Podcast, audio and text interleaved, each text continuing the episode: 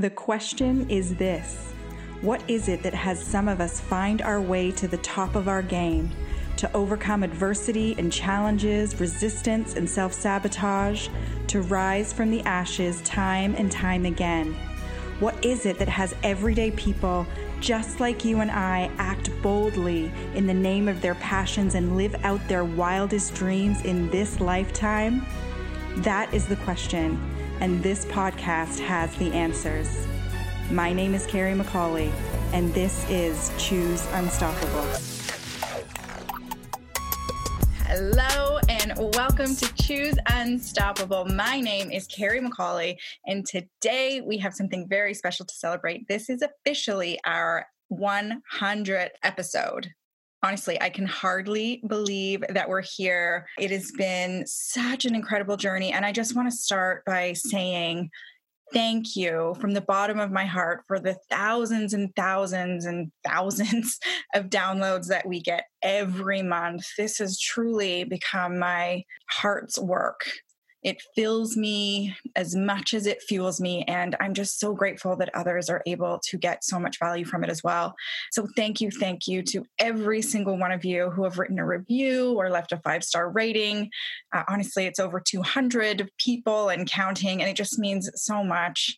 Uh, it's how we grow. So I appreciate it. I read every single one of them. Uh, I adore every single one of them. So I just want to kick off today with the biggest biggest thank you. Truly, I wouldn't be here without you. Given it's our 100th episode, I started thinking about a few ideas about how could I make this special? How could I make this episode something special? How could I give back to you who have all given me so much?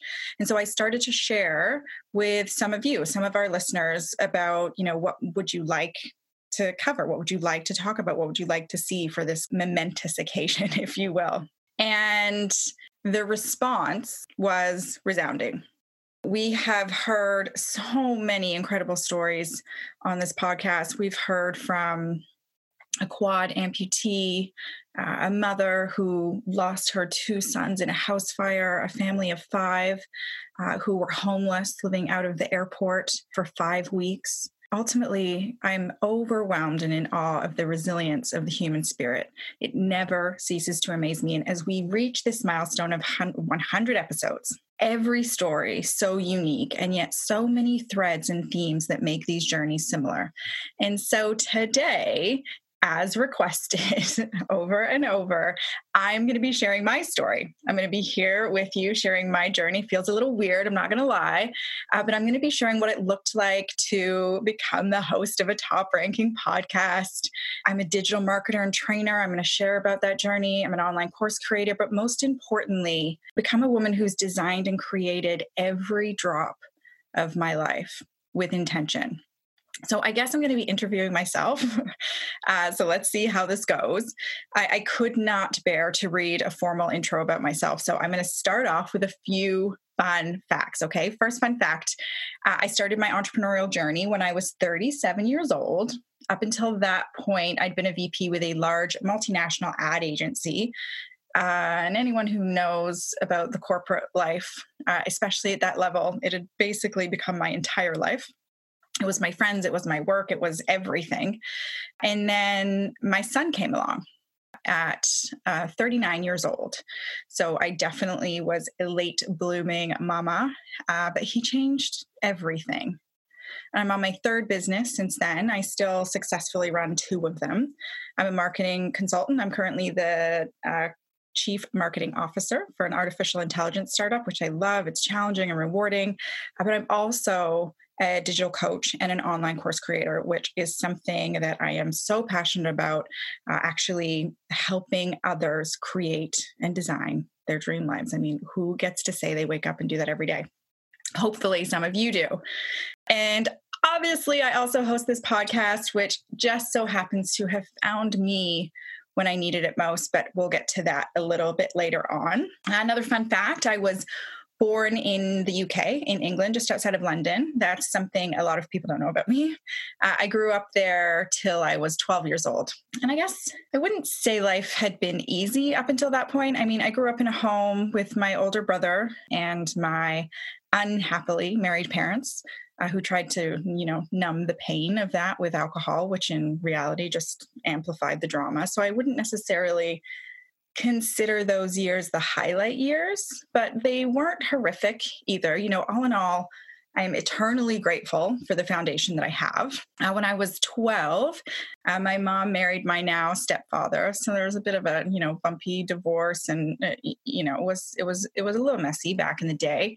Uh, and then we moved to Canada that same year. Uh, which was a bit of an awkward age for a big move like that. But the most heartbreaking piece was leaving my dad behind uh, I, I just have this vivid memory of him and I sitting in the car and he is sobbing, like sobbing the day he dropped me off and we were leaving the next day. And so we weren't going to see each other for a long time. Uh, and, you know, that was really my first true heartbreak. I'd never seen him so much as shed a tear up until that day and he was my everything growing up. He was, you know, my savior in a somewhat bumpy upbringing, and he'd become my sense of stability, my sense of direction, my sense of normalcy. Is that a word? Normalcy? We're going to go with it and I was, you know, petrified that this move was going to tear us apart. But as fate would have it, uh, it actually brought us much closer. We recorded cassette tapes for any of you who remember what those are, uh, with long voice message messages to each other. Um, you know, there's no Skype or Zoom or you know long distance phone plans back then dating myself a little. Uh, but we spoke on the phone every monday and after school and every uh, every school holiday christmas march break summer uh, i would go back home. I would go back to england. And from 12 when i moved to canada to 19 that was my life. And he truly was the center of my life. You know my mom and i we really struggled through those teen years we loved each other for sure but I was a handful, to say the least, uh, for her and for my stepdad. And my dad and I grew closer, and our relationship grew stronger. He became my rock, my mentor, you know, my best friend, truly. And he died suddenly when I was 19 years old.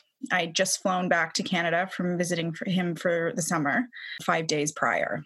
And I, you know, I got to tell you, my world shattered. And the reason I want to share this part of my journey is because it was a real turning point for me. And I know many of you have those moments that are just forever, you know, ingrained into you. They're like carved into your memories and they have become part of who you are. And for me, it was the first time in my life that my world felt so out of control. You know, I didn't see anything like that coming. The rug had been completely pulled out from under me. And all of that stability that I had handed over to someone else, uh, as many of us do as kids, you know, had just completely crumbled. And I think that experience or that feeling um, is something that unifies us as humans. Like, I know I'm not the only person that has been through something like that. God knows the amount of people I've spoken with, you know, through doing this podcast that have been through something like that. You know, not necessarily losing a parent, but just being of the tragic effects of life's circumstances. You know and for me it would be years and you know many mistakes and many wrong turns before i even remotely understood that it is who we choose to be in the face of those circumstances that define us not the circumstances themselves. But in that moment you know i lost my way I entered what I affectionately refer to as the blurry years. Um, you know, and for me, the way that I coped was with years truly of wild partying, numbing drug abuse, which led to years of anxiety attacks and deep depression, which ultimately led me to multiple therapy sessions a week, group therapy, one on one therapy, lots of therapy which finally led me to the deep end of the personal development world, which, you know, I am forever grateful. That's one thing looking back on my life and thinking, gosh, what a mess that was, or, you know, would I do it differently? Uh, I, I wouldn't. In fact i couldn't. I couldn't be here with you know the life that i have and the family that i had if i hadn't walked my path. And so i authentically and truly mean that i'm grateful for every misstep every you know m- you know messy pile that i've made uh, along the way but it was when I found my way to, you know, this deep end of the personal development world, I really did kind of like jump in both feet all the way because it, that was where I could finally see the pathway to taking the reins of my life again. Uh, and I began the journey back to myself because I truly was lost. But finally, I found a way that I started to be able to recognize myself again and find myself again. And that's really when I was, you know, really going through all of the personal development, I was, like I said, a lot of therapy. Um, and it was there that I became obsessed with the human spirit and what we're capable of enduring. You know, just obsessed with the fact that we've created and shaped who we are, that I was responsible for creating and shaping who I was, which meant I was responsible and capable of shaping myself into who I wanted to be that my ways of being weren't set in stone, that real change was possible. That was mind blowing for me when I first really started to understand that, you know, just to ultimately to my core realize that I'm 100%, 100% excuse me responsible for all of it for the bad as much as the good but that was okay with me if I was responsible for all of it including all of the bad then I had the ability to change it. And, you know, having 100% control on how I look at the world, how I relate to the world, how I engage with the world, that happiness was a choice. I think that was the biggest one looking back. You know, during the blurry years, there were weeks, sometimes months, where I barely got out of bed. I mean, they would be followed by a few good months, but it would land me straight back into that dark place again I wouldn't return calls. I would be hiding away from friends, family, all of it. I would just bury myself truly. Uh, I was living in a basement apartment and I would read books, but nothing helpful or useful. I would read, you know, what I call like beach fluff books. No disrespect for those books. They have a time and a place, but I would just be like consuming them the same way now. If I, if I'm, you know, dealing with uh, the desire for a mental break, I will watch Netflix or something. That's what I was doing then. I was just numbing and avoiding um, in in other ways. But it was like a real deep weight of unhappiness and one that I always felt I couldn't share with the world. That I had to hide that part of me away. That if I couldn't, you know, put on a smile and tell the world that I was fine, then I best stay at home. I best stay in bed, like any good British person would do. Anyone uh, who knows and loves a British person or is in fact a British person, excuse me, person knows, you know, it's always about a stiff upper lip. If you know, if you can't keep it together, then you, you should just you should you know keep it to yourself. But once I truly understood that happy wasn't something that happens to us, that it's something that we have to choose that I was actually in control of my happy in an instant, truly. That loop, that depressed kind of loop, it disappeared. That loop disappeared. Like it almost had an off switch for me. This is obviously my experience. Um, I, I don't know if anyone else has ever had that experience. I've um, never shared it in this way, I don't think. Um, and it doesn't mean that I don't get sad or depressed from time to time. Uh, just ask my husband. God knows I do. Uh, but it's never consumed me in that way again. It has never completely swallowed me up. And so from there, I started to get a handle on myself, on my emotions, on my state. Because once I realized I was choosing it and I had the control over it, I'd lost the good excuse to stay in that dark place. Once I realized that I was responsible, I was able to kind of shake myself out of it and say, well, I'm doing this to myself. If I want something different, it's all up to me. And that was a really empowering place for me. And so from there, I did what all good Gen Xers do and what we're taught to do. I found a career uh, with good pay and good benefits. I worked hard. I worked harder and harder until work became my whole life. I mean, I worked my way up to a corner office on the top floor of an ivory tower. I was a, a VP with one of the world's largest advertising agencies.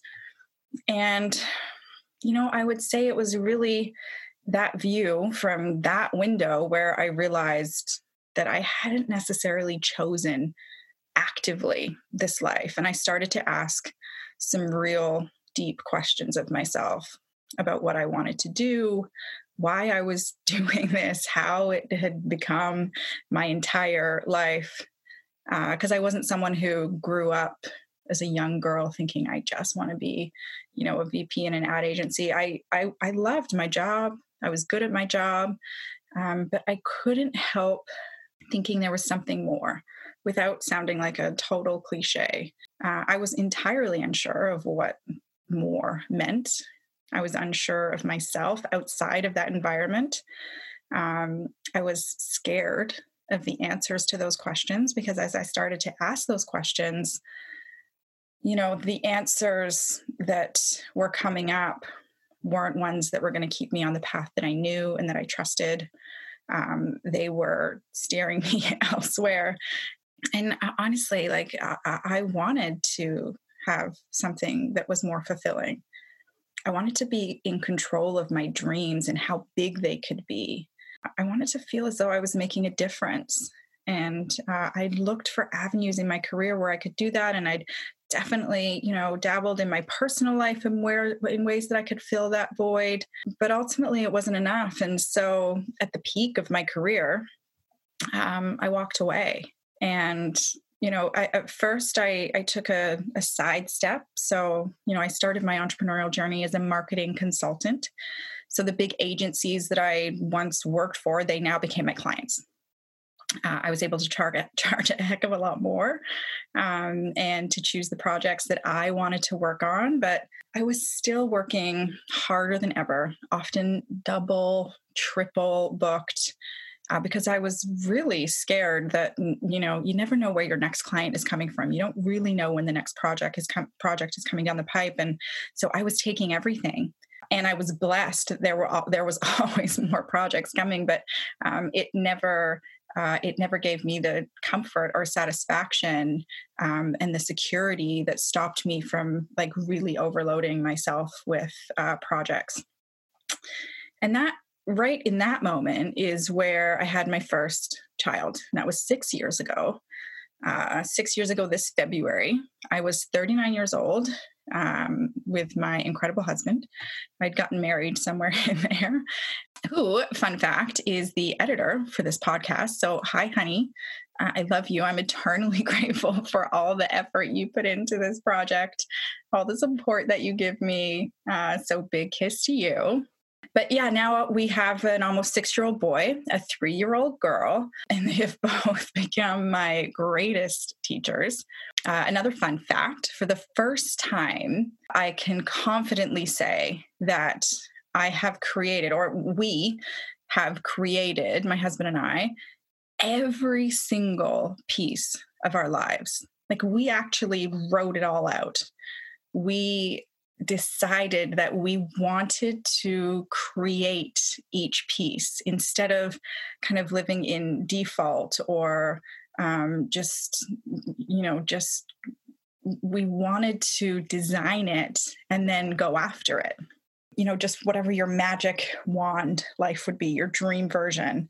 Uh, and so that's we kind of set on a path to bring it to life. And i shared this story recently and somebody asked me you know how did i find the confidence to change direction? Uh, and the answer is I did not. I did not find the confidence. Uh, I did not know that it was the right time. In fact, I never have. And I want to share with you a piece of advice that I was given. Uh, and it was, in fact, the best piece of advice I've ever been given. And I was nine years old.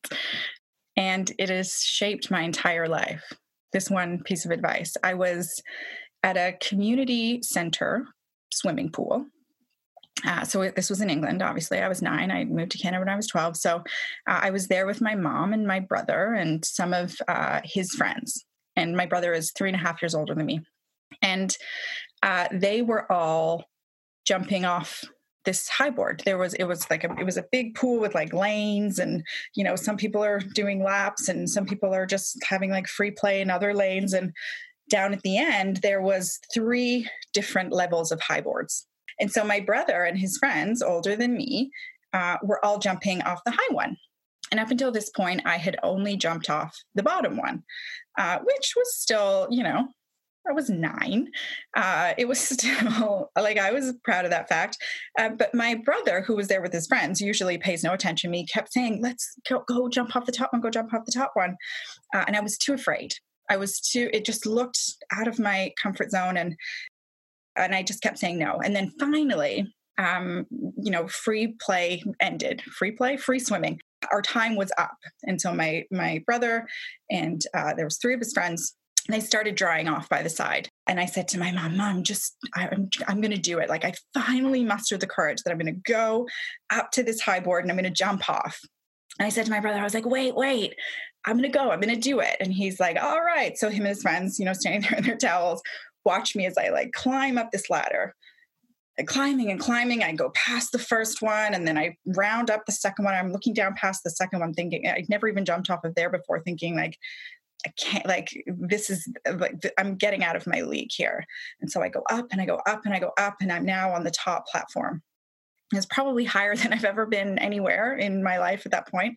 And I was just almost paralyzed with fear. And I like walked out a little bit, you know, maybe a foot from the edge. And I looked down and it just in my head, I was just like, oh, like I am, I'm just not ready for this. And I remember repeating over and over, like, I'm, I'm not ready for this. And I looked around, I looked down, and my brother and his friends were like, just jump, it's gonna be great, just do it, just do it. And my mom just silently watching. And I was just paralyzed, truly, like I was just frozen. The thought of turning around and going back and, you know, disappointing my brother. I was nine and I had these expectations of myself and what others thought, you know, what others would think about me. And my heart broke a little, but I turned around and I climbed down every single step. And with each one, as I got closer and closer to the bottom, just feeling like, oh, you know, just a failure, just a, like I'd let myself down. And I would, I walked over to my mom, and honestly, I, I must have looked like I was about to cry. I was keeping it together. I wasn't crying. And my mom gave me a big hug, and she said, "Don't worry, you know, we'll come back again next week. You can, you can try again." And I looked at my mom and I said, I just didn't feel ready. And she said, Oh. And she bent down. I'm a little uh, emotional about it because I lost my mom a couple years ago. And so I'm very grateful for this moment. But she bent down so matter of fact.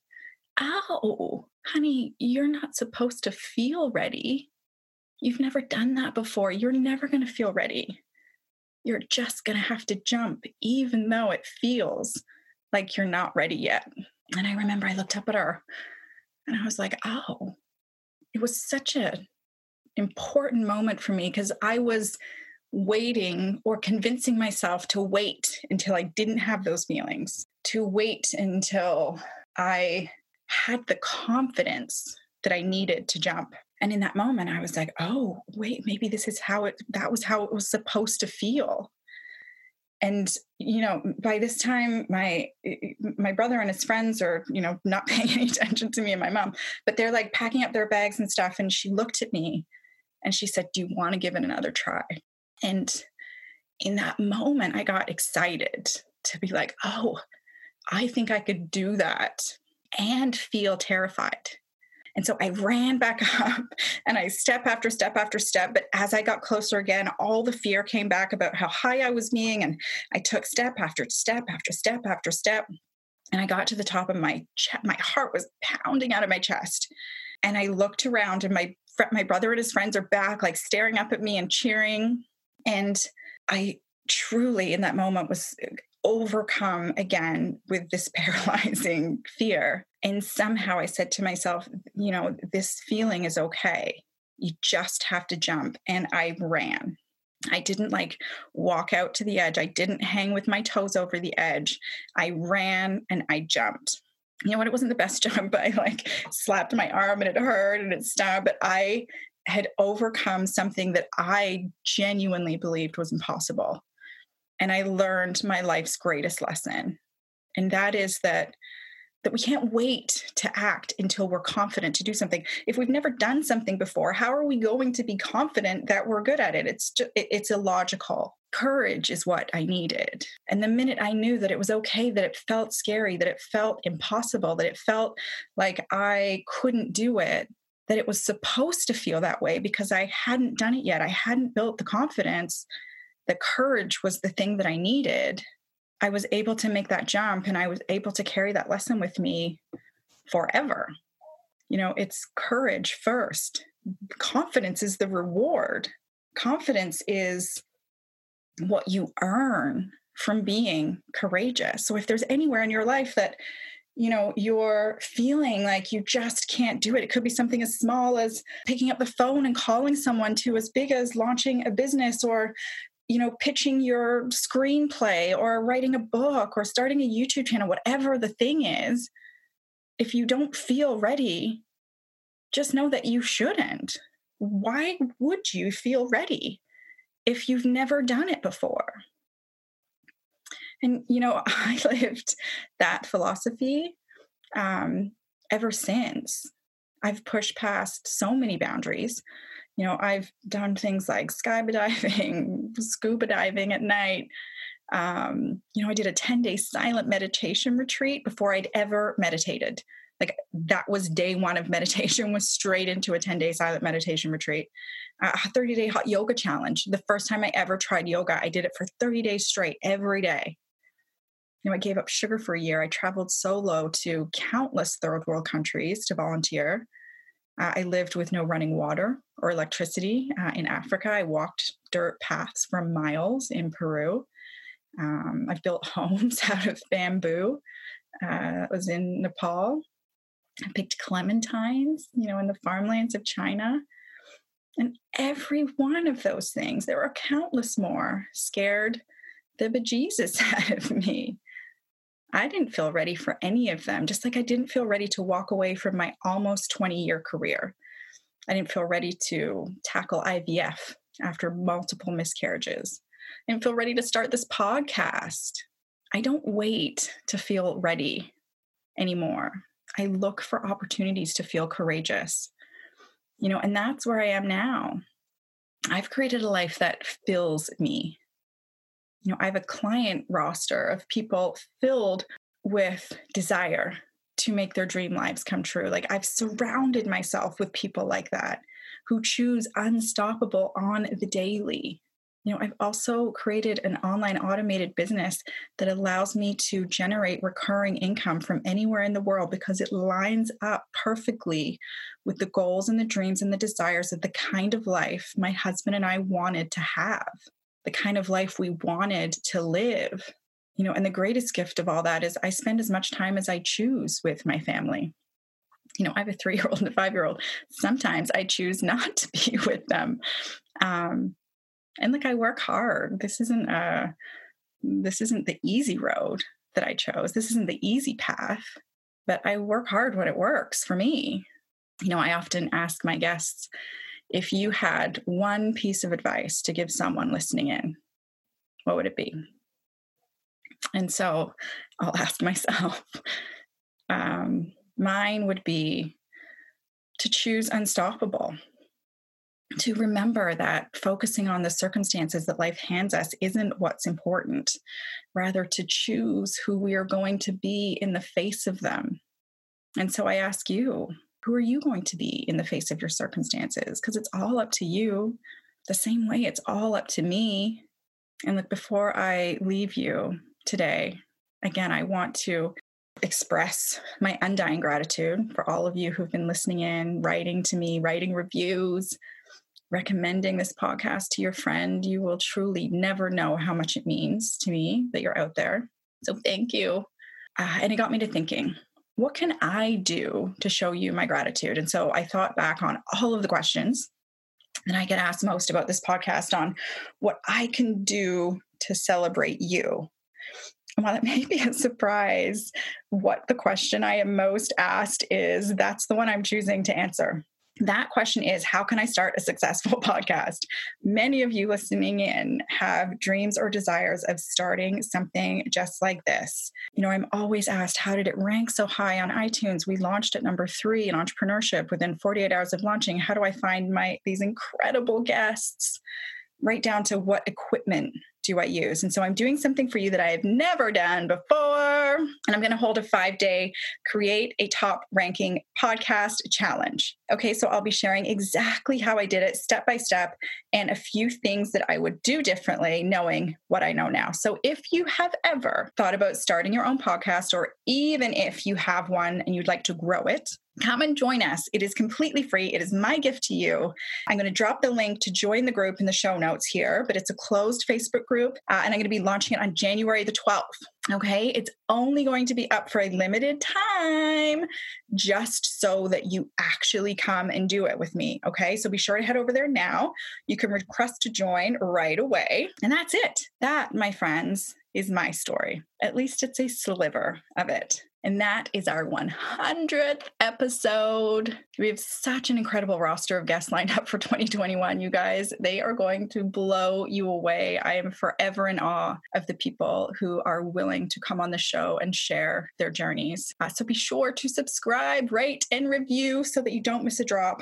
And look, I've never promoted any of my one on one coaching programs or courses or what I do here. But if you're looking for some extra support in getting your business off the ground or scaling it to the next level, then feel free to check out my website. Okay. Again, it's in the show notes. It's carriemccauley.com, excuse me, and you'll learn all about my business journey. Okay. I am all about authenticity and sharing yourself. And that I do on my Facebook page. I document the whole thing the good, the bad, the ugly. God knows there's a lot of all of those things. And my page name is Carrie McCauley, Unplugged Entrepreneur. Okay, and that's at Unplugged, Unplugged Entrepreneur if you're searching. Uh, we're over 20,000 strong over there, uh, which again just blows me away. So I'd love to see you over there with us too. So until next week, my friends, choose Unstoppable. Thank you so much for listening today. It would mean the world to me if you enjoyed the content to please leave a review and a rating and subscribe to the show. It'll help others find us so that we can spread this important message. We'll see you in the next episode. Until then, choose unstoppable.